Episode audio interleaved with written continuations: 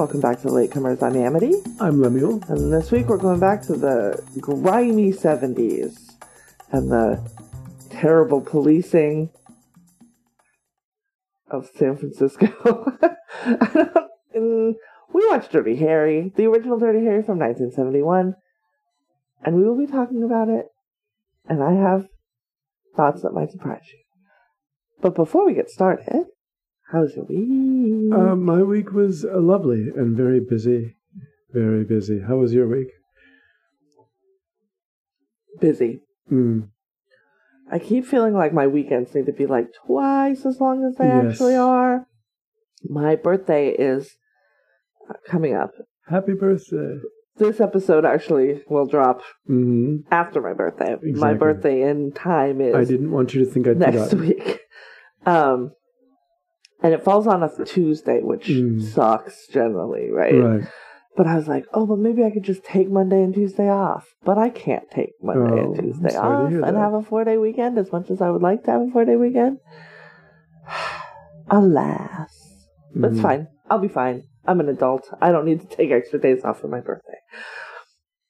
And that wasn't a dig at our coworker who did take today off for his birthday. or to our roommate who likes to take six or seven days around her birthday off. Well, she saves up those days. so I know. mean, no, no, a- no. She absolutely can. Right. Here's the thing. I do freelance work. Right, if I don't exactly, work, so- I don't make money. Uh-huh. So I don't get to take extra time. I ca- weirdly though, I probably am going to take extra time because it was brought to my attention that maybe driving down south on Good Friday is not the best idea, and so I've actually been invited to go down a little bit early. Okay. I might do. I might do on um me- mediocre Thursday. What's the day before Good Friday called? Monday, Thursday. Mon- Monday? hmm And then there's uh, Ash Wednesday. I knew that there was a, Monday, Thursday, and Good Friday. but Ash and then- Wednesday isn't in the same week. Ash Wednesday is a month and a half earlier, Right. right? Yeah. I'm just remembering all the weekdays that are specifically named. All right. So Wednesday's child is full of whoa. Whoa. that could be a compliment. It could be. Uh, all right, let's talk about this movie. This movie called Dirty Harry. Um, what is your history with the Dirty Harry franchise? Um, it was on television a lot, very sanitized. when Yes, I was right. uh, um, a kid, and his character was popular enough to where this film was from 1971. yes. There were sequels stretching all the way from that until 1988. That's wild. Yeah. Yeah. So it's a long running franchise about this particular character. Uh, to Eastwood's credit, and we're speaking as people who live across the bay from San Francisco, yes, yes. there's a lot of local Bay Area locations, and it's treated really well. He was a local person. He grew up in, in the Bay Area. Okay. He used to play I didn't know that. piano uh, at a bar in Oakland. The the one I one? believe so. Yeah, Oh. when he was a teenager. Sorry, that was coded in a weird way, and I apologize. There's a bar on Grand Avenue where we have been and where we have had friends sing. Right. um, that had a famous uh, pianist uh, for a very long time. who Yeah, but has before that, he was singing there, and so he did a he he had a real strong connection with the Bay Area. He was mayor of Carmel, which isn't too far away. Um, excuse me, it's called Carmel by the Sea hyphen yes, hyphen. I'm sorry. We we just had friends who this weekend visited Bodega Bay, which is another fun place because that was um, the choice for the invasion of birds, Hitchcock's film, uh, The Birds, and we went and visited there and saw the school, the school site that, um, excuse me, that was um, attacked by birds. And while we were there, if I remember correctly, a crow landed and perched on the fence, and we decided it was time to leave Time to go. That's a Nope, that's a that's a and a warning, and uh, we don't fuck around we don't that. belong here. So, other than that, yes, it, the the film itself was something that was a curiosity because it was Bay Area set, Sure, and also my dad loved westerns, so Clint Eastwood was already a character in our home, right. uh, or at least the Clint Eastwood persona. Did you have any history with this? Uh no, I did not even know they were set in San Francisco. My Hmm. entire knowledge of this series is the two famous lines, which are Do you feel lucky? Well, do you, punk? And go ahead, make my day. Right, and and the first one of those is in this film. right. There are four lines that he repeats over the course of the four films. Every film has its specific. I thought there line. were five films. Excuse me, is it four films? I might be wrong. I might be looking at it because yeah, because it's Magnum Force. It's this one, Right, I'm sorry, five Magnum films. Force, The Enforcer, Right. Sudden Impact, which I know is a hockey movie and not a Dirty Harry movie, and the Deadpool also a, a, fa- a title of a different film. But I'm sorry, five films then, and each one has its own lo- throwaway line that he delivers. But does he and does he do it? Because he does it. The wild thing in this one is he does the whole spiel. hmm Now I know what you're thinking to yourself. Did he fire five bullets or six? Well, I gotta tell you, in all of this chaos, I've forgotten myself. and then he then he does that whole spiel at the beginning of this movie, hmm and then he does it again, the Right. whole thing at the end of this movie, and I'm like, Well, the idea was it was this dude supposed to. just sit in his apartment The and first time that he do delivers it, little ad libs right? that will look natural and badass when he is actually I don't think it was meant to look natural anyway. I think it was meant to. This is really the, the beginnings of what during the 80s became the action hero. And I would argue that the Dirty Harry is not a hero. no, well, this film, he's not necessarily. Over the course of the films afterwards, Does and we'll discuss that briefly, is there he a does kind of a journey. Right. This was not near what I was concerned about hmm as an anti-police Right. person was that I was going to basically watch pro- propaganda. Oh, no, no. Yeah, this film is Uh, not at all. Now, I should have realized the Mhm. 1970s aren't about making anything look good, Right. and that includes the cops because they're all like, "This motherfucker's crazy." Right. Um, everyone from the mayor Right. on down. I will say this motherfucker dresses really well for a cop. Which he's- they bring attention to because he doesn't want his pants cut off when he's Right. getting sewn up. His legs is getting sewn up, and I'm like, well, ostensibly you've already got a, uh, I believe, bullet hole in your pants. Are you gonna just sew that up, or what are you gonna do? But they he wouldn't let let the doctor cut his pants off. This film is, and the subsequent films, but particularly this one, is kind of deeper than it looks. It it is. It's a. It's also a much more um entertaining watch than I Right. thought it was going to be going in. yeah, I, I think that's kind of what sustained the series and what made it him such a popular character. It brings back to mind um, Nietzsche, who I'm loath to quote, but his quote, "Battle not with monsters, lest you become a monster." Okay. And if you gaze into the abyss, the abyss gazes into you. That's what happens to this guy. He fights a real monster and then Yes. winds up by the end of it becoming a monster. And what's interesting is Although I would argue he's pretty monstrous to begin with. he, he is, and the fact that he's, and we'll get into that, the fact that he's called Dirty Harry. Yeah. In the beginning, they make it seem as there's all sorts of excuses given why he's called this. By the end of it, you understand completely why he's dirty because they understand his capacity for acting or coloring outside the lines. He's he's very him- much an ends justify the means Right. person, But he's given which is very dangerous in any position Right. of power. and so that's that's the reason why this film um it has had a lot of criticism over the years this particular film as being fascist and I would argue that for that to be true, mhm, he would be backed up right sort of unequivocally, and he is not. no And at the end, spoiler, spoiler, although we're going to spoil the whole thing. So get ready, buckle up. Uh, he throws his shield, his police shield, right into the sea. because he realizes well, into the bay, but still. he is he, the actions that he took were so far outside the lines that he now has to he can't do the job the way that he's asked to do and that's basically because of both the system is broken that kind of that that's that thing that later on became such a big deal when you're watching television shows in the 70s and 80s the system's broken that comment yeah, the system is broken, Mhm. but not because it won't let you act like a crazed vigilante. Right. That's not what's and that's broken about the essentially what he is in this Right, film. He is. That's he goes true. completely outside the law to do these things. So it does wind up provoking a deeper conversation than you'd think it would. Than you'd think it would, just yeah. a cop movie. Yeah.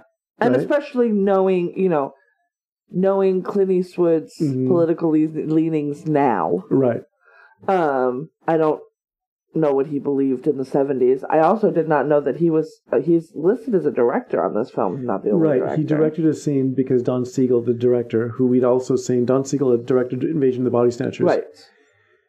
Um, Don Siegel was ill during the shoot of this film because he Oh, was wow. an older gentleman. Right, cuz when Mm. when you said, "Yeah, he directed Invasion of the Body Snatchers," I said which one, Right. and it was the one from the 50s. And I was like, "Oh, so he must be pretty old by now Right. because I presumed you meant the one from like 74 or 76 or whatever it is." Which would be five years later than this, but I don't know that he was What- even alive five years later. What we have to remember for this film too is that it gets referenced constantly Yes. in other movies, and so there's a scene where he has a very unusual method for talking a hitchhiker down from the top of a building. unusual method is um oh wait say it. oh no he wasn't that old at this time i mean he lived he was born in don siegel was born in 1912 so he was uh in his 60s Right. uh, So but he lived Uh-huh. until 1991 so Yeah. he didn't he didn't kick He's- off anytime he- close to this Uh, the scene where he's where Harry is talking the hitchhiker down, or talking him down, that eventually just slugs him and carries him down. not a hitchhiker Uh, excuse me, not a hitchhiker. Uh, the potential jumper. yes he's a he's a man who would like to jump off of the top of a building Right. I'm sorry. I don't know why I came and they hitchhiker. literally that's fine because what do you jumper is right. I a know. but, weird term that means a bunch of different um, things He punches. He provokes the guy Well, into taking a swing at him. He punches him. The issue being that Don Siegel either was sick or afraid of heights, according to which version so of the story the you hear. scene that he That's the scene that he directed. okay i don't want to talk too much about it because i want to talk about it Right, when so we get the film it. opens with Andy Robinson, who is I I later found out no relation to Edward G. Robinson. did you um, think that he was Uh, he, I was told that when I was. oh okay oh well Uh, there's a psychopathic sniper, right?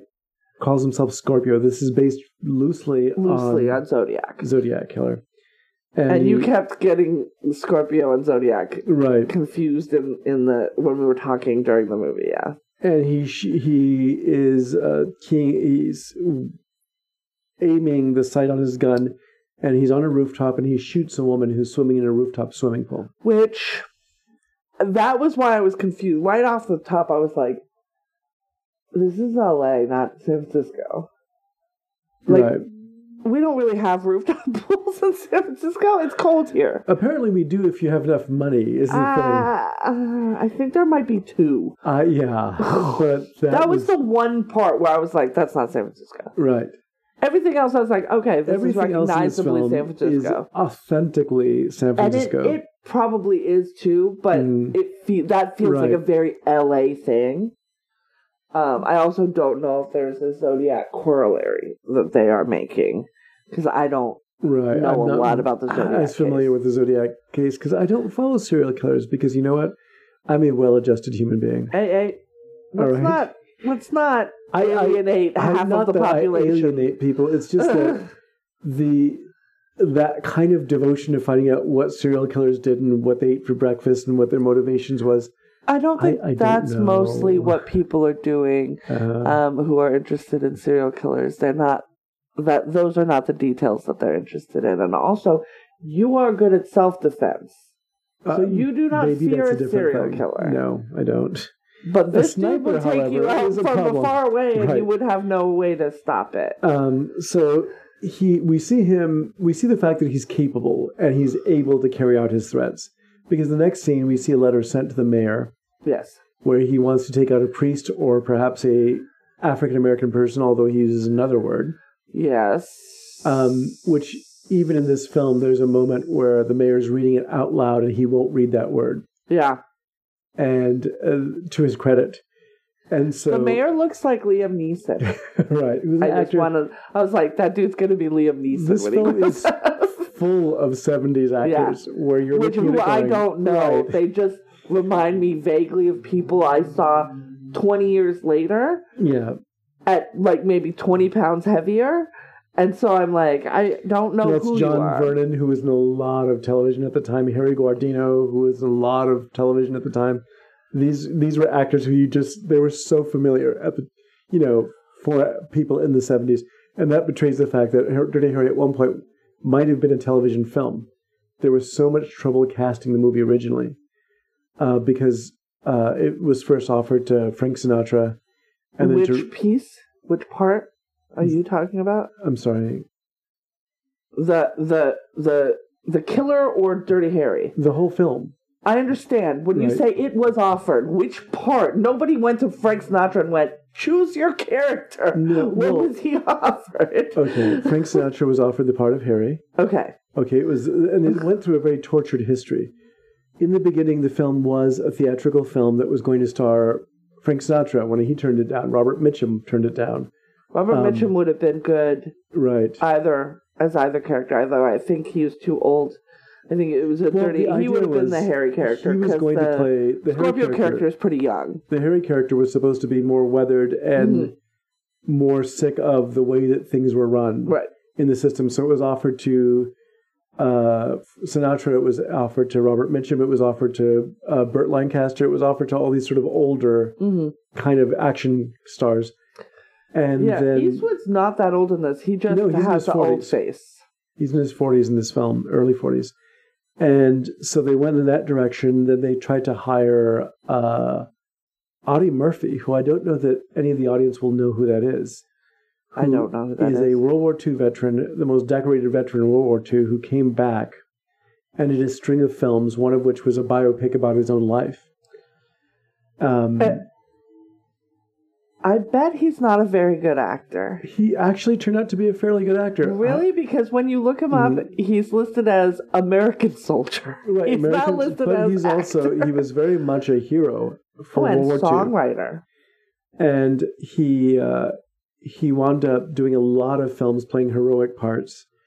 He And- won every military combat award for valor available from the United States Army, as well as French and Belgian awards. Yes, he was a remarkable individual. Interesting. If- and is and I presume that there is a story based on his life, Right, and then he's in it. Is it That- to hell and back? Yes, that's his. Okay. his uh, if that film is to be credited, he got those awards by standing on top of a burning tank and shooting up the entire German army.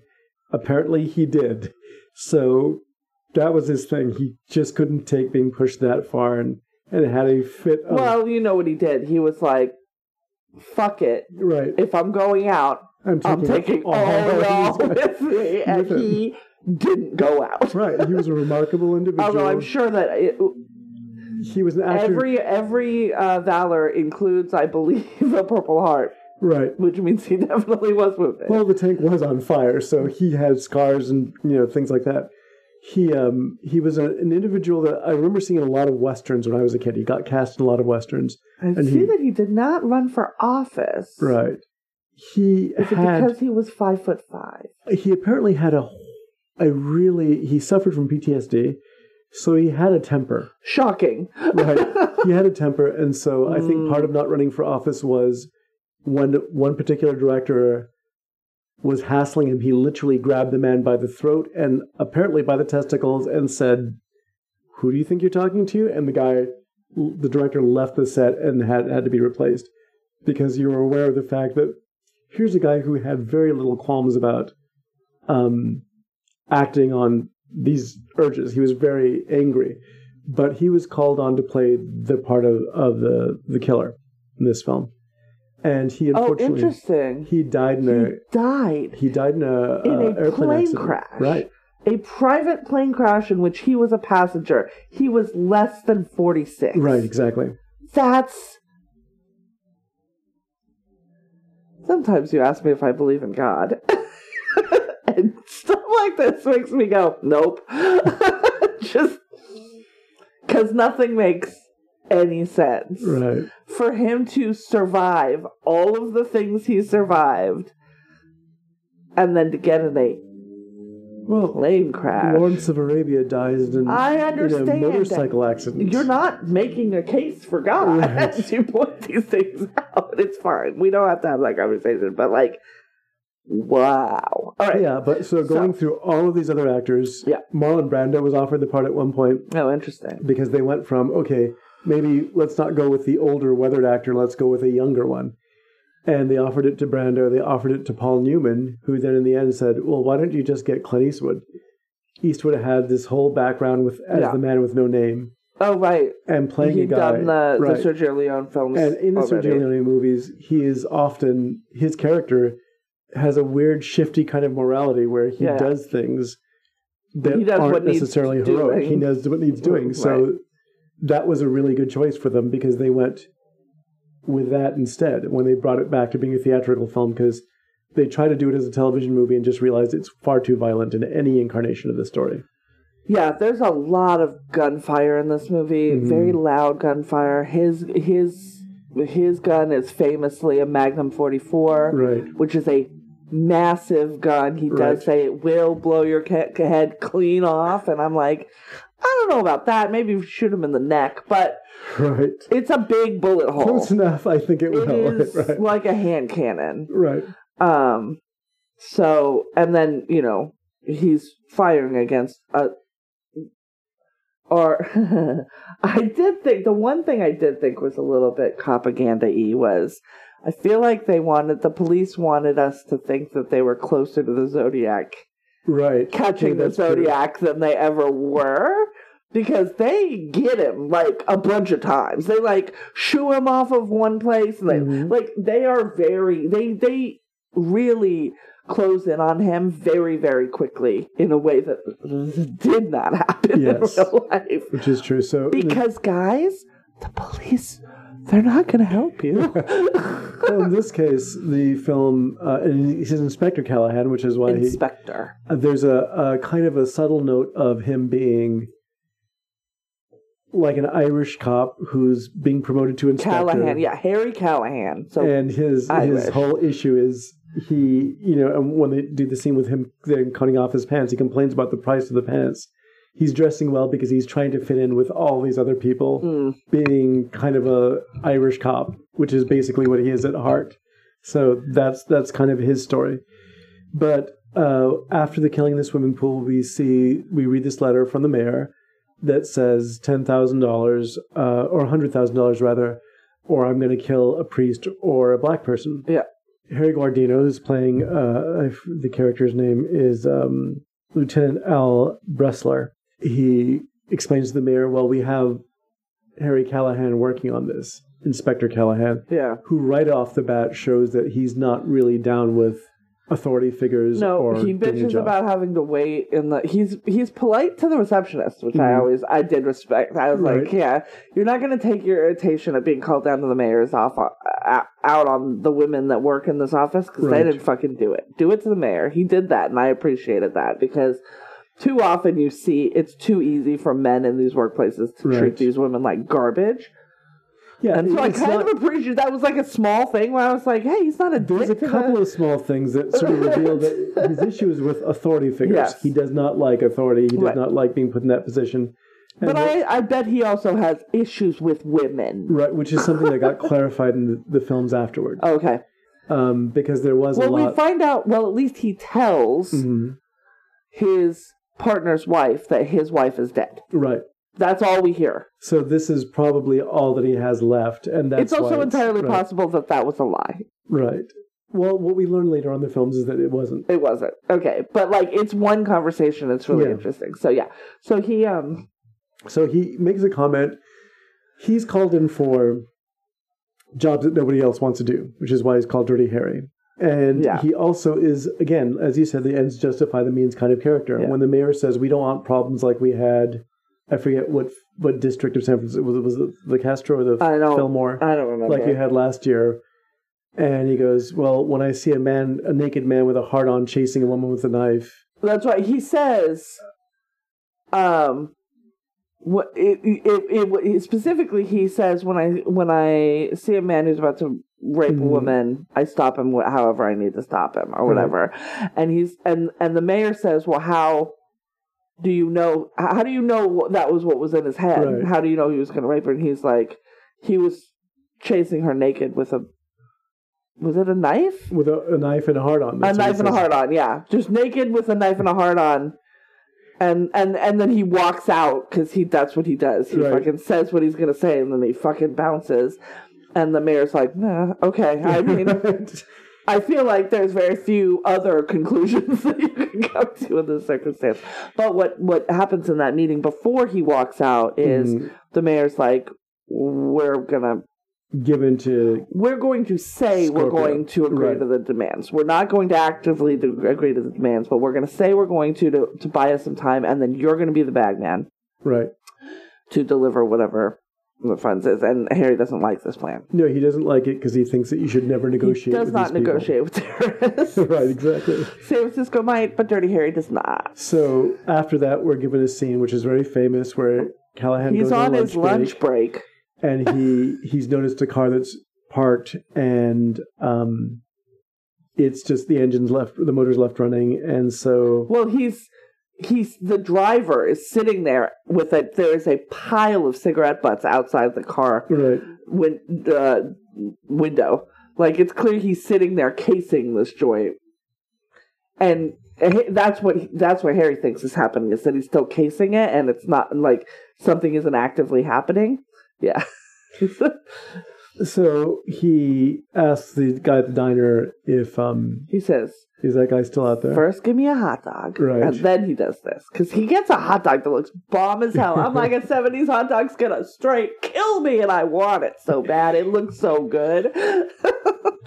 But what happens is that they we're then treated to this sort of like character explanation through action, which Yeah. is he just walks out in the street and starts shooting it because Yeah. his gun is so big he and has says, this range almost call like a nine one rifle. and said, say that there is a, Right. a a robbery in pro- progress at the bank Right. across the street. Now he says, make sure you say robbery in progress. He does not believe that there is a ro- robbery in progress, but he knows if they say that they will get here by the time there is a robbery in progress. But then, oops, oops, as he is picking up the phone to dial the number, After the, the, the say which is the guy at the diner, right? there's a robbery in progress.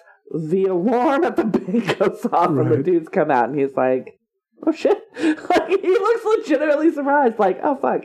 I don't even get to finish my hot dog.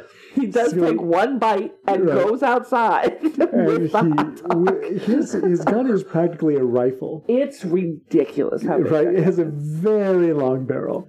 And so that gives him a range advantage, and also the fact that he has the advantage of being, of surprising the guys breaking into the uh, bank. Yep.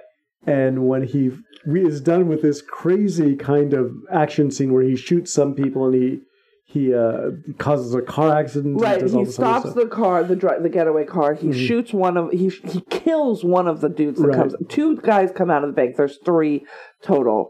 Um, the driver and then two guys in the bank. He kills one of them and shoots the other one, Right. and then that's when he does his little. I know what you're thinking. Did he fire six shots or only five? To tell you the truth, in all this excitement, I lost track myself. But being this is a 44 Magnum, the most powerful handgun in the world, it would blow your head clean off. So you've got to ask yourself a question: Do I feel lucky? Well, do you, punk? And the guy, just the person who has a shotgun within finger, like But also had not reached for that shotgun as Right. Harry is walking towards him. I'm like, you're not picking up that gun Right. now. You've He- missed your chance he decides he doesn't. He- yeah, he leaves it alone. Harry picks up the shotgun, and as he's walking away, the guy goes, "I gotta know," and he points the gun at the guy and pulls, And the, pulls trigger, the trigger. and it's empty. So he knew the entire time. he knows. Right? Here's here's what I'll say about Harry. Right. He knows how many bullets he fired. Well, because realistically, he fires his weapon on every shift, right. and you have to fill out your paperwork every time. So and he is still on the street, which means he can account for every bullet that he fires. There's never a time when he doesn't know how many bullets. right, And that includes the second time he says this. apparently both Don Siegel and Clint Eastwood objected to this scene, going, "Why on earth is he pulling like?" pulling a gun and firing, even though the gun is empty, at an unarmed man in the street. Nope. Yeah. This is just like a mean spirited character movement, but the producers really wanted to keep it. Yeah. It. I actually don't think. I think that it would have been better not to do that. Right. And so he Because here's the other right. thing. I gotta know. No, you don't. Yeah. You've been apprehended. You don't gotta know anything other than your new prisoner number. Now, mind you, because- With the ending of the film the way it was, it makes sense.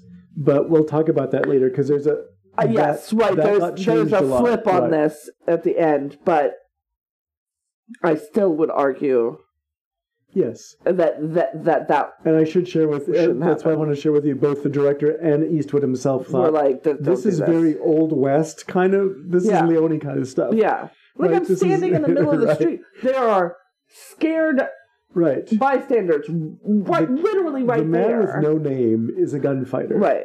Harry Callahan is an officer of the law. Uh, he would not pull a gun on somebody just to He wouldn't fire a gun Right, at he wouldn't somebody. fire a gun at somebody just to, as a joke, and then Yeah. he walks away laughing. That's not exact. That that wouldn't be what he would do. No, because every Right. other person standing on that street, sitting on that street, watching in horror, and there was a clump of them right? within ten feet. You see them. Yeah. They would all sue the department for um, anguish Right. because they definitely all believed that So, they were about yeah, to see this man blown away in front of that them. this was very much a throwback to this previous character he played, Yeah. and this is not consistent. But the producers wanted to keep it. So Yep. Let's So- talk about Chico. Chico, Chico- Gonzalez. Chico Gonzalez, which is It's not racist. It's not racist. It's definitely racist. okay. So he's assigned as Callahan's partner. Callahan does not want to work with him necessarily because not he because want, he's Chico. His name is Chico Gonzalez. Not because he is of Latin descent, but because he doesn't want to work with anybody. He doesn't want to work with anybody who he felt was inexperienced. He suggests the names of other more experienced cops who he feels will Look the other way either and look the other not way or bitch be, at him about his Right. use of uh, excessive force. But Chico and him make this sort of team, right? There's a scene in here which is guaranteed to offend people. oh, when all of the slurs are right, used all which- at once by in- all the cops. In Who are, one of the who are supposed to says, protect and serve all of the people that Chico, they just slurred? who's a Berkeley graduate yes. with a teaching credential. Yeah. um, he wants to be he's he's a cop now and he's he asks one of the other officers a, a person who's a recurring character in the- these series Yeah. um you know why do they call him dirty harry because he that's a running joke in this film Yeah, how why he's they trying call to that? find Why out they call that?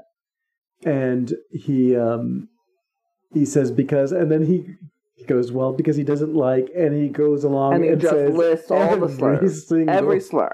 every slur If there was a slur in 1971, it came out of this dude's mouth. Up until the one for Latin people. right and he goes uh, and And then, the, And then- Harry himself Well, says, Chico I goes, well, how does he feel about Spix? And again, look at my last name. I'm you, you're right. allowed to say it. I'm not allowed to say it. And he goes, he hates the I hate him most of all. He's joking. Now, mind you, that kind of thing Yes, they are joking, but it is fly at all not nowadays. Okay. It's this is something that was cut out of the the film Because when I was watching it as a kid. fundamentally, here's a problem. Right. You're talking about the police who are supposed to protect and serve the public. Right. The public being made up of all of those groups of people that you have just used slurs against. What do slurs do? They dehumanize people. Right. You, you're not protecting and serving if you're actively dehumanizing. You're just not. You're And just so- fucking not. What's interesting is over the course of the Dirty Harry films, his partners are Asian women, African American. It's very They funny. don't give him just another hard ass Irish dude. no, they don't. So that's one of the things that over the course of the series of movies actually develops to the point where Evan Kim, who um, at the end of, in the Dead Pool, the very last Dirty Harry movie, he's like overly cautious because Harry's partners notoriously have short lifespans. Yeah. Tyne Daly was one of his, his partners, as a matter of fact, and she's very funny. Her interaction with Pre or post Cagney and Lacey? pre Cagney and Lacey Nice. and she does a really funny bit as and this is the enforcer i think where he's fighting domestic terrorists because these stories get more and more Oh, elaborate as it goes similar along. to the next thing we watch, which is Die Hard, where now he's a cop, now he's an international Right. spy. Well, here Like, in that one, he's uh, into uh, the terrorists who are going to take over. Um, the world? no, No. over. Uh, I believe it's Yerba Alcatraz. Buena. Oh yeah, Alcatraz and sense. Alcatraz yeah. had been taken over by activists, Yes, Native yeah. American activists, Yes. in that same decade. So that's uh, you know that was something that was currently in the news.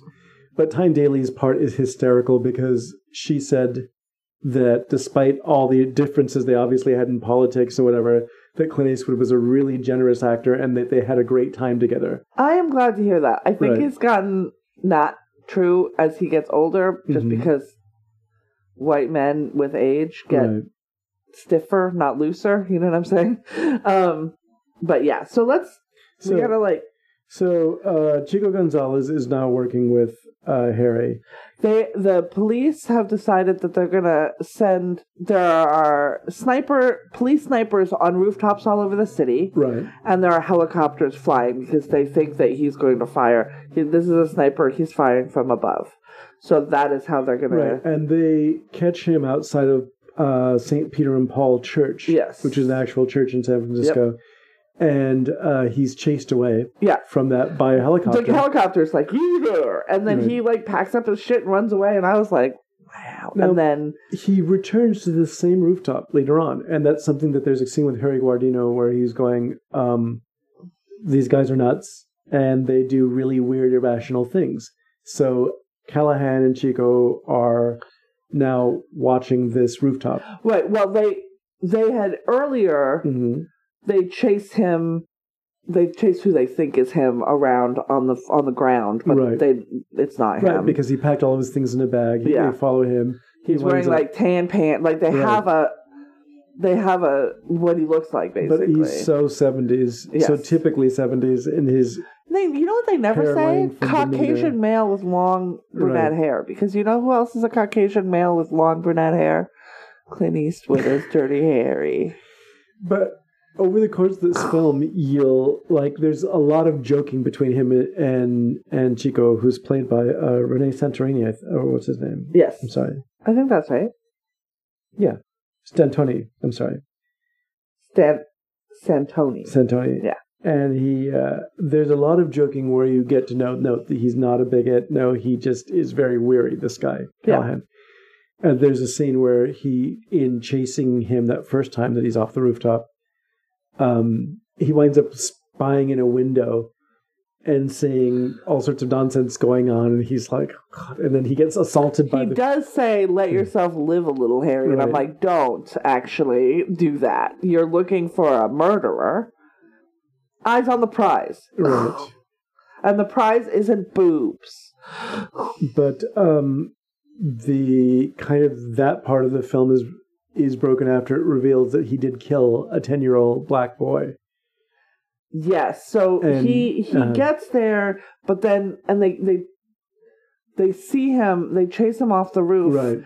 And the the building is surrounded. But he kills a police officer that He didn't has an even realize what automatic was going to rifle happen. because they yeah. think he just has a sniper rifle like a thirty on That's right. Yeah, No, all of a sudden a- it's automatic. It's Right. firing a lot of bullets in a very short period of time. Yeah, I I was expecting piffed, piffed, piffed, and then it was like, Mm. Like, and so something that was in the novelization of this book that was taken from the original draft of the script, which was not uh, included in this one because there was just too much going on, apparently, Yeah. was that this was a trained Vietnam vet. And so that's why he has this arsenal and he was a sniper, and that's, you know, um, why he also has this skill set where he's just picking people off at random and Right. he knows how to use an automatic rifle. Right. And so that would have made him more dangerous rather than this character who's just plainly psychotic. I And mean, then there's that little interlude where, yeah, they're called. They specifically, Mhm. Harry is called to the scene of this jumper, and he goes up on the like fireman's basket, right. And basically is like, "Hey, no, I just need you to tell me your like your name and information because um, when you hit the ground, it's going to be disgusting. We're not going to be able to fucking Right. ID you at all. It's going to be a, a mess."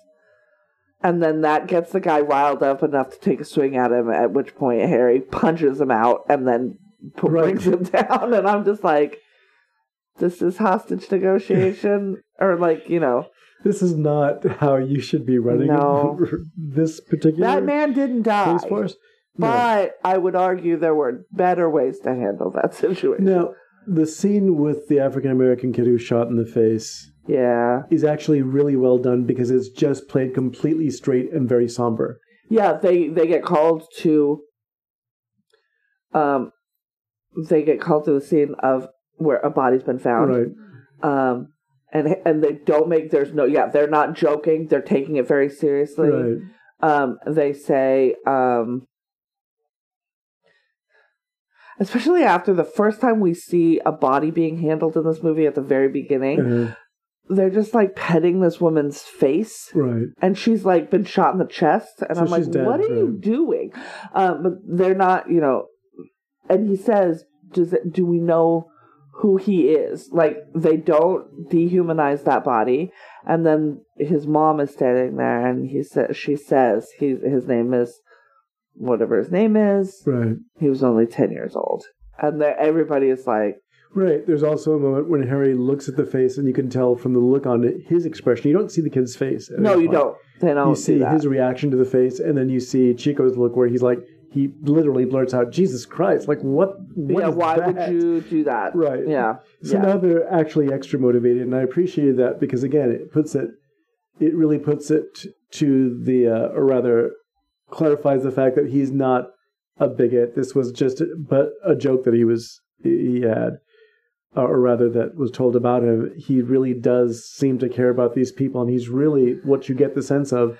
What he is is is not close people. to anybody exactly because he doesn't. He's like, well, if I can't protect you and you die, then I have to feel shittier. So I'm going to be putting you at arm's length because all my other partners get themselves killed, Right. and it hurts my feelings. and he doesn't discuss his feelings.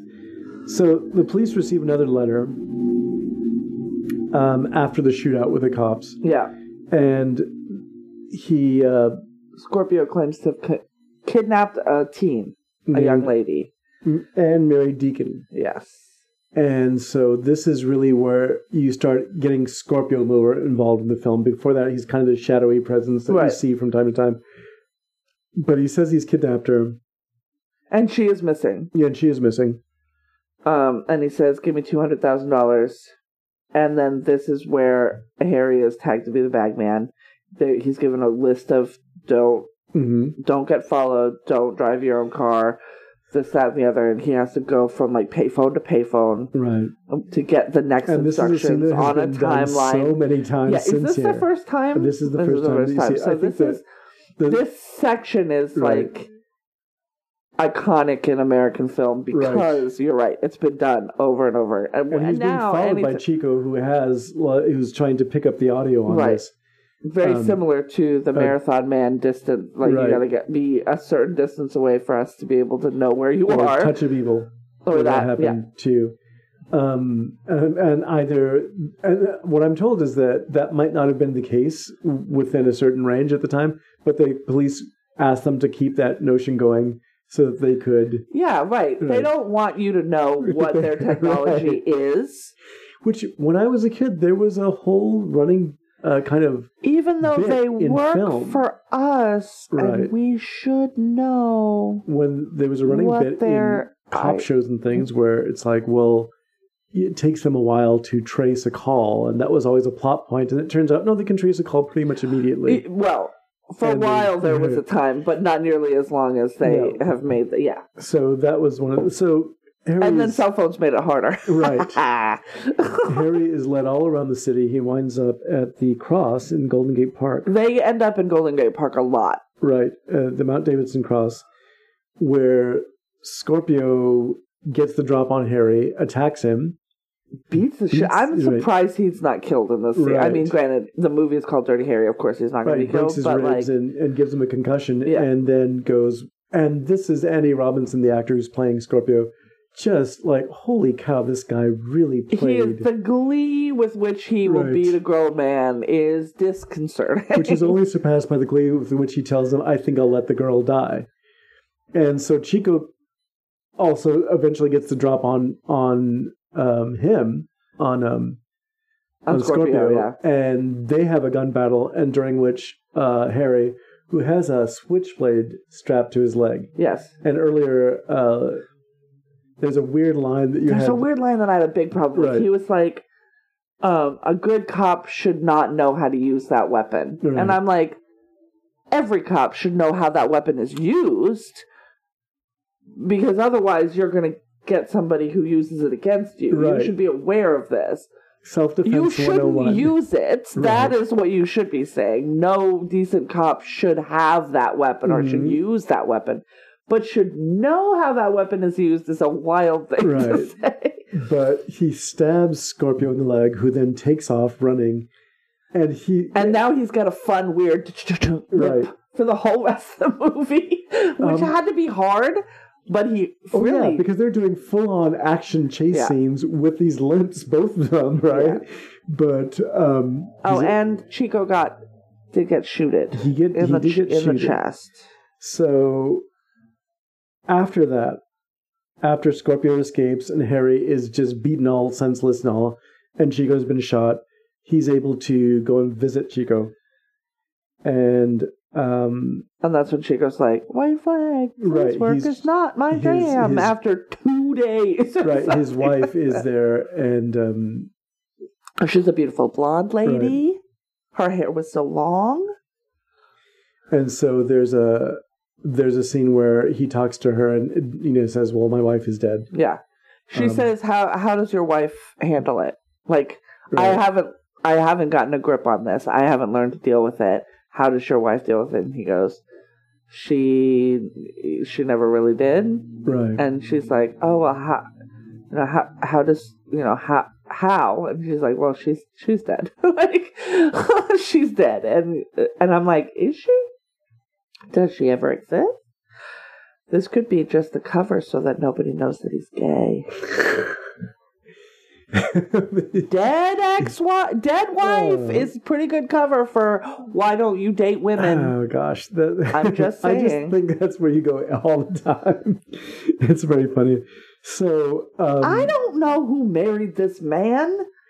okay. So anyhow, is it turns out he asks. Uh, he's looking around. He asks a local doctor about this guy, Hey, you got Scorpio. any uh, leg wounds coming and he says, here? "Well, the guy who stays in the rooms at Kezar Stadium who cleans up."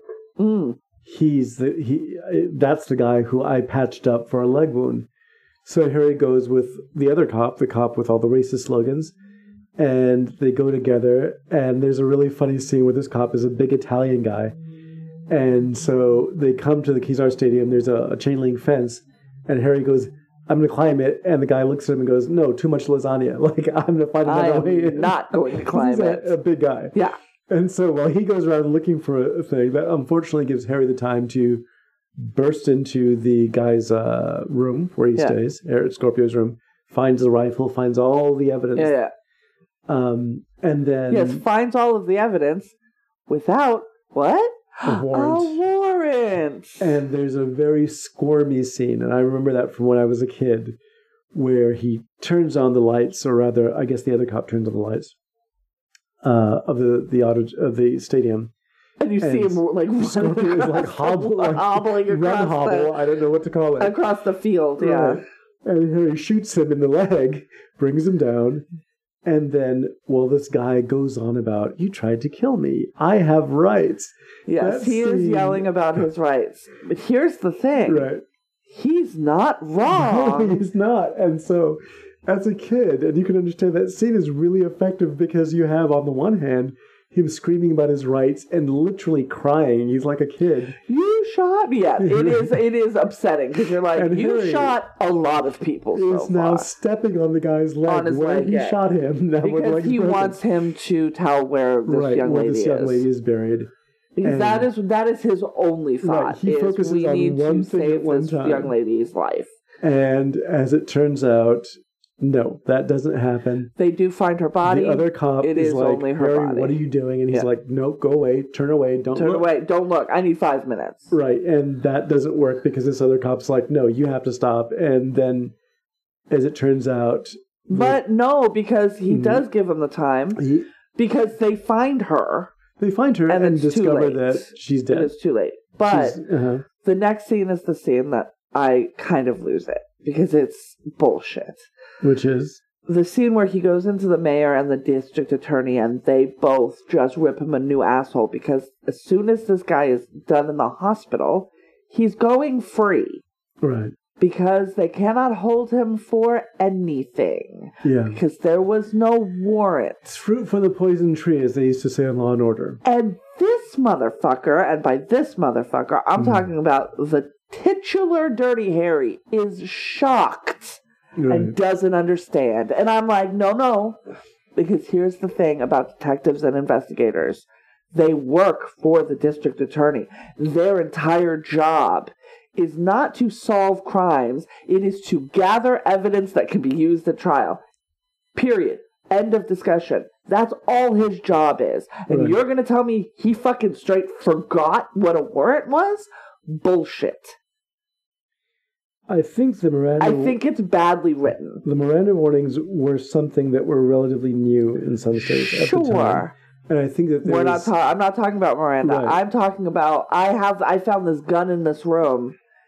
It, you can. You. That's all that you need. No, sir. Warrants. warrants. Yeah. Search warrants. the Miranda. Uh, just to cover that, that was five years old at the time. Yes. when the film was Miranda was, released. was relatively new, and they do name check Miranda. Right. Like that's how new it is. Right.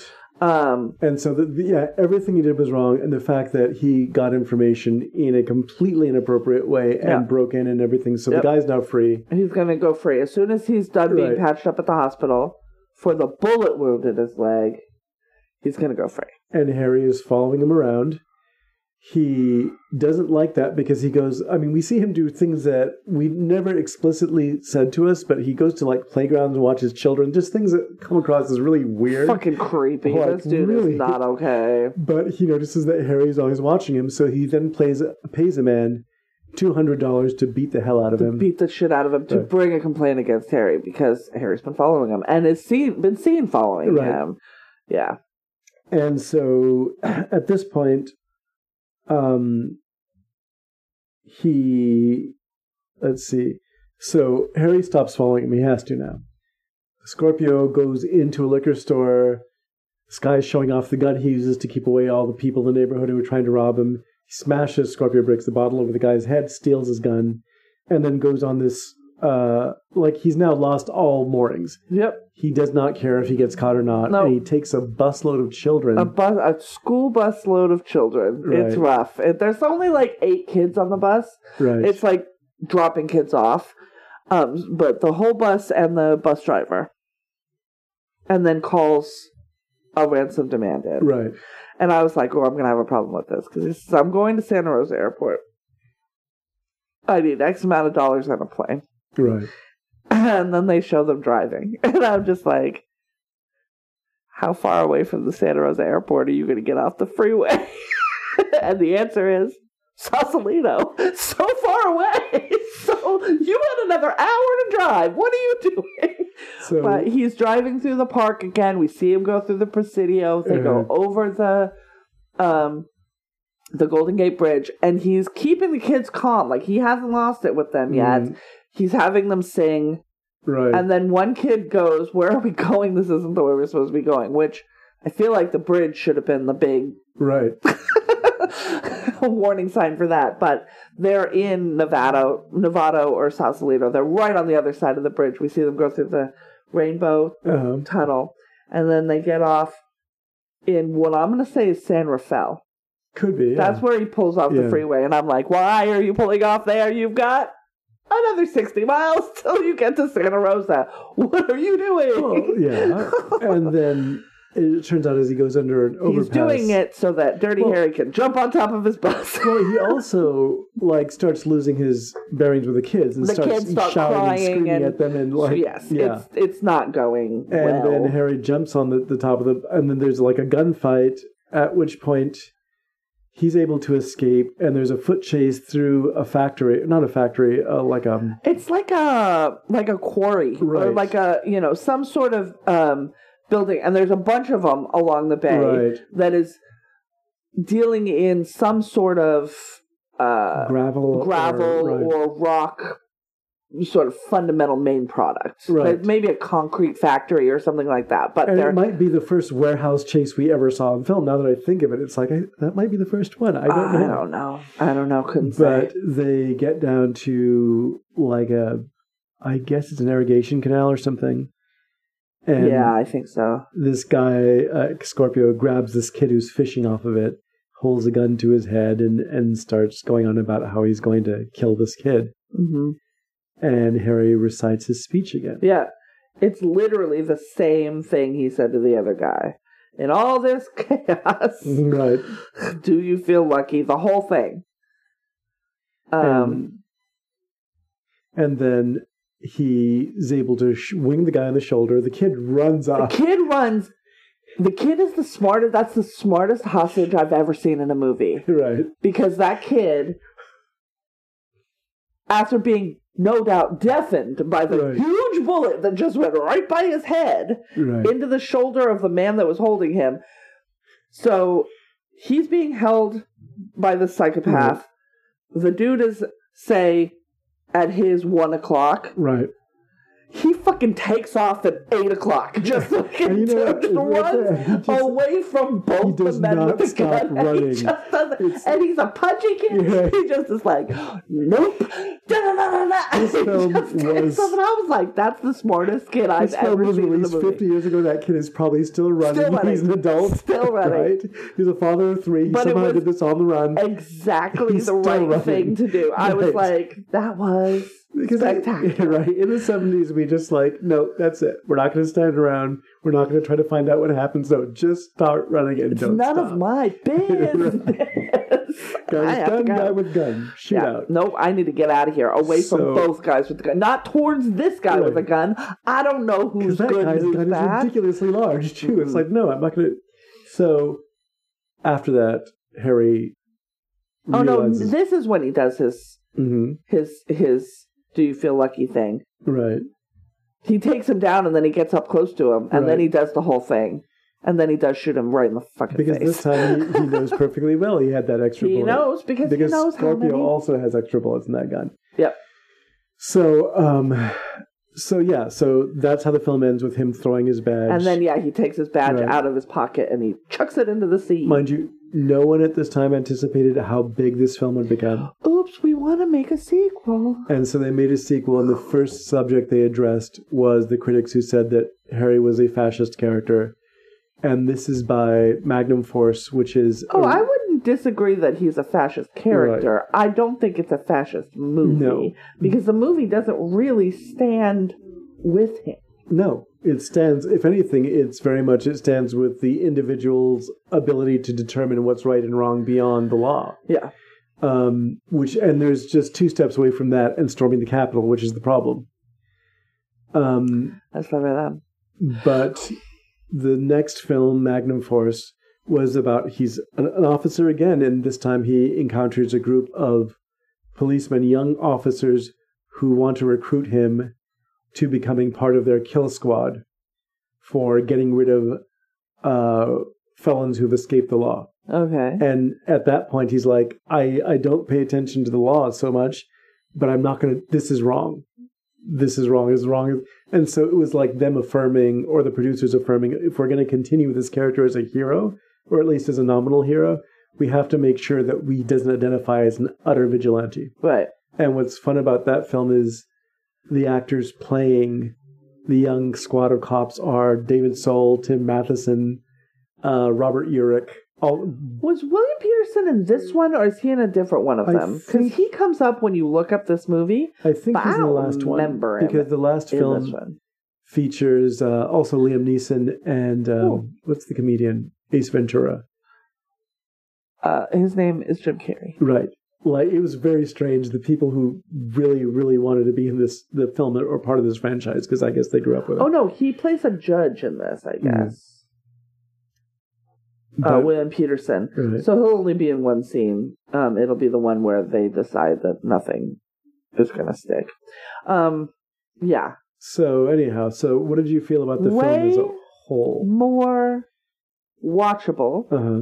than I thought it was going to be. I really thought I, I, I did think I was going to be like, fuck this fascist cop and Mm-hmm. fuck this propaganda. I just didn't want to like watch it, but it wasn't that. Right.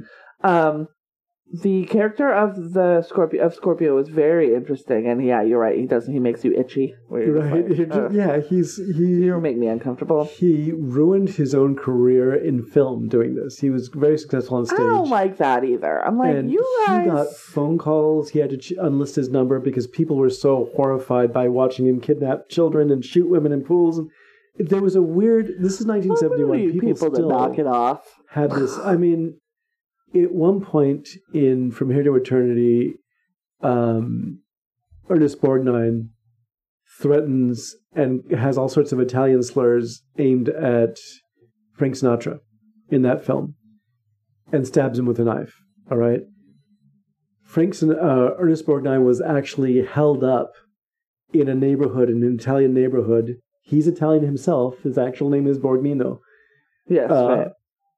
By a group of people who thought that he was an anti-Italian, you know, brute who threatened and stabbed Frank Sinatra. We love Frank, and so they had him surrounded. And he starts speaking to them in Italian. Hey, look, that's a part, paisan. I'm not a killer.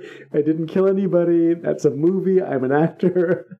I'm Italian. I grew up a few blocks from. He really late, and he explained there were people who really associate you with a part, and Andy Robinson was did this part in just really, really well. And so as a result, people were, you know, he he kind of uh, damaged his career, but he, he had a good late uh, late run by playing a lot of characters, strangely in makeup. He's in Hellraiser, the first film. He's uh, in Deep Space Nine. He had a recurring character.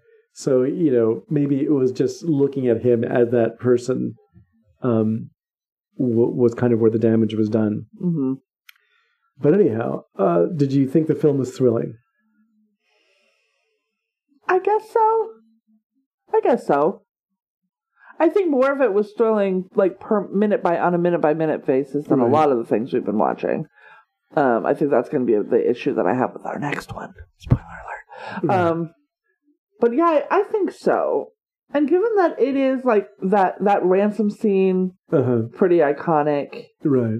Um, this character being in so many films afterwards, Right. pretty iconic. I feel like it is a good fit for this list. I think, yeah, the problem is, again, with a film that had, like we were watching with The Terminator, like we were watching with some of the other films we've done, the film is so influential that there are so people are constantly playing an homage to this film Yeah, by just taking scenes from it or re- referencing it. And now you're like watching the original and going, "Oh, I've seen this before." It's like, well, Right. you've seen an imitation Right. of this before, Yeah. so it kind of takes away some of its power. But watching it again and watching it in the context of being this sort of very gritty, kind of grimy look at a place I know, that's the fun thing too Yeah. for us. I, I always like to watch a thing Right. that's set in San Francisco, and I'll probably watch more of these now. Now that I've seen this one, Right. I'll probably read which ones I should watch Uh-huh. actually, because I don't think I'm watching all of them. Right. That's a lot of Clint There's a Eastwood in my life, and I don't think I, I don't. I'm. We're all dying. I think by the So time I I, got to the. Dead Pool, I thought that was a his that movie. He's almost at times setting up his own image, Hmm. um, and it has a really great cast. There's a whole car chase that's meant to mimic this chase, uh, the car chase in Bullitt. Oh, interesting. And Which we will be watching next right. month. It involves a car and a toy car packed with plastic explosives, Oh, that's funny. and it's very funny. It's like this toy car chasing him around. It's really fun. But um, yeah, I I I learned. I actually really appreciate this movie now, having watched it. Like, wow, that that was a lot of work, and the fact that it almost didn't get made, and you have one of the just creepiest villains. Yeah, the villain in the film. is really makes it because yeah, some of the things like especially just the fact that yes, he's an inspector, Mm-hmm.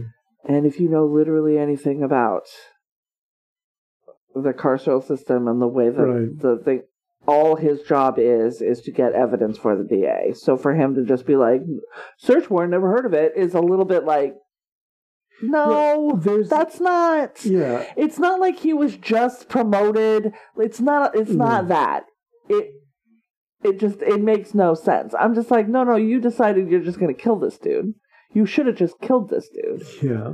When you tortured the place that she was out of him, you Mhm. should have just gone ahead and killed this dude. Then he wouldn't have stolen the whole. I mean, a- that's that's what he wanted to do anyway. you tell me what you think about this particular point, okay? do I think a cop should vigilante kill a No. people? I do not. At the end of the original draft of the film, Harry he's going to shoot Scorpio, and Scorpio is instead shot by SWAT agents who've been following him because Harry Guardino's character, that inspector, sent people following Harry, I don't like that. and he didn't like that because Uh, that takes his agency away, and it doesn't right, make any Eastwood sense. was like the whole point of this movie. and is, if he was down, right, like if it was during that last altercation where he's standing over a wounded man, Right. and then the SWAT shoots him from off screen, right, that's what was that doesn't happen. make any sense because Right. SWAT wouldn't take and, that shot. And the Eastwood, Eastwood and the director again together because they were they had worked together in a lot of films. yeah, the- good or for them for kind point. of being on the same page. They're just going okay, but then he doesn't learn anything.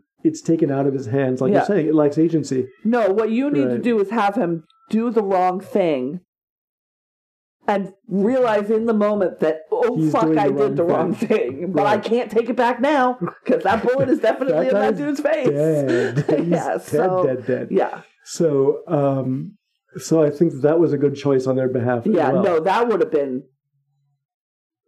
There Because wouldn't have been any more movies. The quote that I told you because about, that would have been such a letdown for Right. the audience, too. Just like, the fuck? I think that the quote that I started the, the, this review with, or rather our conversation with, the one from Nietzsche, I think that's really appropriate. He saw monsters and then he becomes one Yeah. because so, but he doesn't make that full transition and understand it unless he does it Unless himself. he does it himself. Yeah, to watch a off-screen SWAT Right. cop take that shot would have been yeah. That would have That been been so unsatisfying. taking the Ugh. weak way out and just going, okay, then he, there's no need for him to confront I what he's literally like fuck this movie. Right. Nobody needs a second one of these.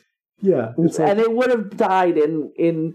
I mean, his his filmography is massive, Right. and not everything is a standout. It Yeah. would have just yes, been relegated to I don't know some been- some cop movie he did in Right. 1971. Like it wouldn't be this iconic Right, thing. exactly. That that would have been just but he would love a studio note. the idea that he wouldn't have done it himself just rankled both of them, and mm-hmm. they're like, no, it, if it, if he's going to learn that anything, if this dude's gonna die at the Right. end and Harry isn't the one that kills him, then what are we doing here? right, yeah. like, wh- wh- there's no reason for this movie. And some of the, I mean, I, for people who enjoyed the film, really should read about the making of it because there were some wild turns it took. At one turn, at one point, it was being written by John Milius, who did Conan the Barbarian. Was this one of the movies that, where they were like, "We'll get a permit to film"? No, no, I, No, I think did they had get- to cover that because there's Okay. a lot of gunplay in this There movie. is a lot of gunplay, and they're out in public. They're Right. like at Mission Dolores. They're at Right. Golden Gate Park. They are at. That which is really impressive. They're the at the the yeah. court the um city hall. right, all of these films They're in City Hall. are A few of them. Are they? They some of them sudden impact take place. Uh, the climax takes place, I think, at um, the Santa Cruz Beach and Boardwalk. Um, there's like a lot of local locations that are really recognizable, Yeah. and they went through the trouble of just I'm going to shoot at the actual place. At the actual place, yeah. So um, yeah, but yeah, because at no point are you like, oh, look, it's Atlanta standing in for Oakland. No, No. it's it's San Francisco. although there are parts of Atlanta that look very much like Oakland, which is no credit Yeah, but to not the either par- place. not not um, the part that they show at the end of uh, Black Panther movies. Um, but or, or for that matter, good lord, what was the film, the, the Jet Li movie that was uh, shot in Canada that was supposed to take place between rival gangs in Oakland? You're going, I didn't see. that I didn't Rockies see in that. the background? I think those are the Rockies. Those aren't the Oakland It Hills. won't be the Rockies. If it was shot in Canada, it'll be the their version of the Sierra Nevada. Right. Um. Okay, so that's it for Uh-huh. Dirty Harry. Okay. Thrilling, Yes. thrilling, and surprisingly powerful cop movie from 1971. I guess that's, that's why it's still referred to, I guess. I guess so. Yeah. Uh, so next week we are going to discuss 2001: A Space Odyssey. 2001. uh, a film that we've already done an episode on. So we are going to do a little intro, Okay. and then we are going to replay what we And have it is a beautiful done. episode for a beautiful film. I. And so that's what we're going to do next week. Uh-huh. And then the week after that, we're going to be discussing 1988's Die Hard. Oh wow. Oh, that's yeah. That's gonna be a Not Die. Harder. I agree with you. Not with a vengeance. It's gonna be a not sad or, thing to do. Or Live Free Right. or none of those. The original one. Wherein we just want to get Bruce Willis some shoes. Yippee-ki-yay, motherfucker. Yippee! Hi. So that's what we're going to do for the next couple of weeks. In the meantime, hmm do you have anything that you would like to I think this is. Pro- there's a film called Strays. Yes. It I is saw on with our roommate on Netflix, and I was trying to tell my friends on Facebook what this film is like, and it is very much like, and this sounds really pretentious, but it's not meant to be. It sounds like Buckle Thomas- up, everybody. If he thinks it's pretentious, it's going to be wild. It sounds. It's almost as if Thomas Hardy, who wrote Jude the Obscure and The Mayor of Casterbridge, it's like as if he was rewritten by. um Jordan by- Peele. No, no, no. As if he. I don't know what you're going to say, so I'm just guessing. Sorry. Okay, uh, just a second, because his he just escaped me. Harold Pinter. And what that means. Sorry, I forgot you said pretentious. My bad. Harold Pinter wrote a lot of comedies of menace. He called they were called. Okay. where things are menacing and you don't know why they are, Right. and things are funny and you don't know why they are. As a matter of fact, um, McDonagh, the the guy who wrote the Ben, the uh, the Banshees of Inisherin. Sheeran uh, follows a lot of his uh, his kind of ethic, where it's like it's funny, no, it's really violent. Oh no, it's scary. Oh, what's going on? Uh, David Mamet I follows a lot feel like Ari stuff. Aster's next movie is Right. that's fine. The Bo Yeah. is scared movie, and then also this feels like something like um, I've been thinking of ending it, which is a film I have not seen because I the vibe Right. creeps me out in a way that makes me feel like I'm not It's- safe to watch It- it's movie. also like Robert Aickman is another writer that I like that's like that, where he doesn't give any explanations. It's just you're really uncomfortable throughout the story. And in this story, very much like one of uh, Thomas Hardy's uh, Essex, Wessex Tales, I think is what he called them, uh, a man, a woman in the opening frames abandons her family, which is an African American woman, or African woman, or African Anglo African woman, because this takes place in England, right? So I'm trying to find the, the proper way of saying it she gets overwhelmed in the first few minutes of the movie and you see her abandoning everything you're not sure what she's abandoning other than she's running out on, on her man or her husband it's never Okay. made clear and then five minutes later she has established herself in a mostly white english enclave where she is um she is uh working for charity she is a recognizable person everyone donates money to the charity that she represents. She has a Caucasian husband, every and her two kids who are mixed, and then two Anglo-African people show up in her neighborhood, and she just panics. She's horrified. She confronts them sometimes, like with really irrational. Oh, these people are coming after us, and they're going to be violent. Like things that have. There's no evidence that any of this is is happening. no, she just sees black people and freaks Right. out because so- she has acclimated herself into whiteness. Right, exactly. And the film is it's hard to take at times because you're watching her just say things that are, oh my god, that's a horrible thing to say, right? Yeah. And at the same time, there are other moments where you're going, someone's going to pop off in this movie, and I don't even know who it is. Yeah, right. Who's popping off?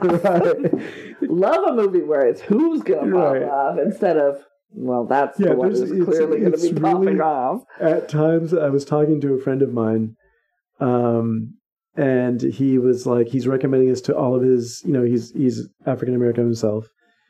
Um, he is recommending it to. He says, at first I was recommending it to all my black friends. Now I'm recommending it to my white friends. Yeah, you've Because- recommended it to me. I have not watched it yet. Right. This film is really it's it's a hard watch at times, but it's very interesting. and It has a lot to say without being overt about it, and so it requires some attention. You know, Attention. Okay. That's good to know. I won't get totally blazed because there's little things that this that the performers do that really like. Wait, what did that mean? Right. What right. is- what does that expression mean? What is that supposed to? Why is she doing this thing about her hair again? Um, yeah, but it is a really interesting film, and I'm. It's been a couple of days. I still haven't shaken it. Like I keep thinking about I believe it's called The Strays. the Strays, right? Because The there's Strays. any number of films where I looked it up called Strays. Um, And it is on Netflix. it Yeah. is currently on Netflix. Yeah, Yes, it's a two, 2023 movie, so it's new. right. Audience ratings not good. Which is strange because I don't. I, I think it might be just. you know what? Right. You know what that feels like? That feels like white people who got mad that they found out about racism and they don't want to hear about I it. I think this movie, though, equally aims at black audiences too, in that her self-loathing as a black person. right, right, right, It's like she's not, and this is the character you're with, is this sort of Oh, right. self-loathing black woman right. who, uh, at one scene in the film, Well, you might have white people going, "Why does she think she gets to be one of?" I mean, right, you. there's we are the so many reasons not to like this movie, I but can't it- wait to watch it. but at the same time, that sounds makes me laugh. Right. No, there, there- there is. I mean, I say that about myself. There's so many reasons not to like me. I don't blame somebody for not liking me. Um, but if you stick around, the rewards are amazing. Anyhow, I feel that same way about this film. If you stick around, the rewards are amazing. Okay. So, what is your recommendation? Really have one. No, actually, what I'm going to do is I recommend a podcast Mm. that has two seasons. They're very different seasons, but they're both well produced and they're both really interesting. And that podcast is called The Turning. It's by CBC Radio. That's right, they're Canadian.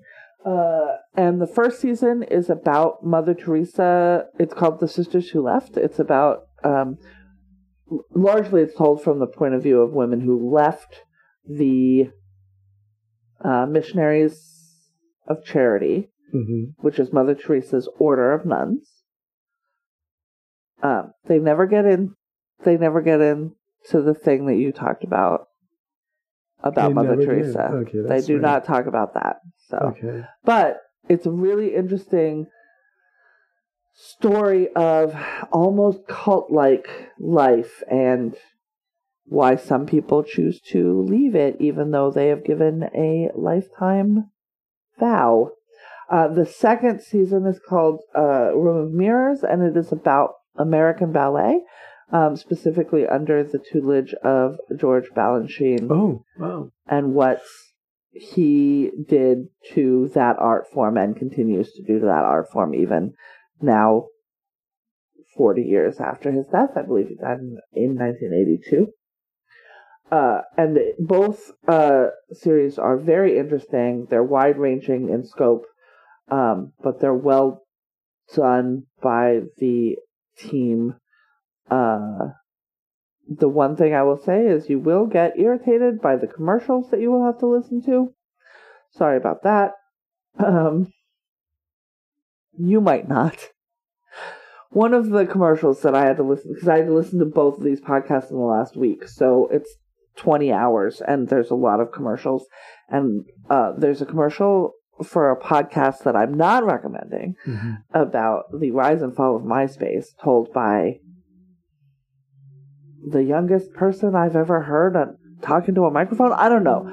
I, it is really, this is very much a get off my lawn, but the upspeak of the young lady that is narrating Uh. that podcast, while she's talking about, I'm talking about MySpace from the people, you know, by talking to the people who lived it, the users. And I'm like, I was one of them. Right. No, So you're not, because I'm hearing the conversations you're having and you don't understand the landscape you're discussing, which wouldn't bother me so much, except I'm 40.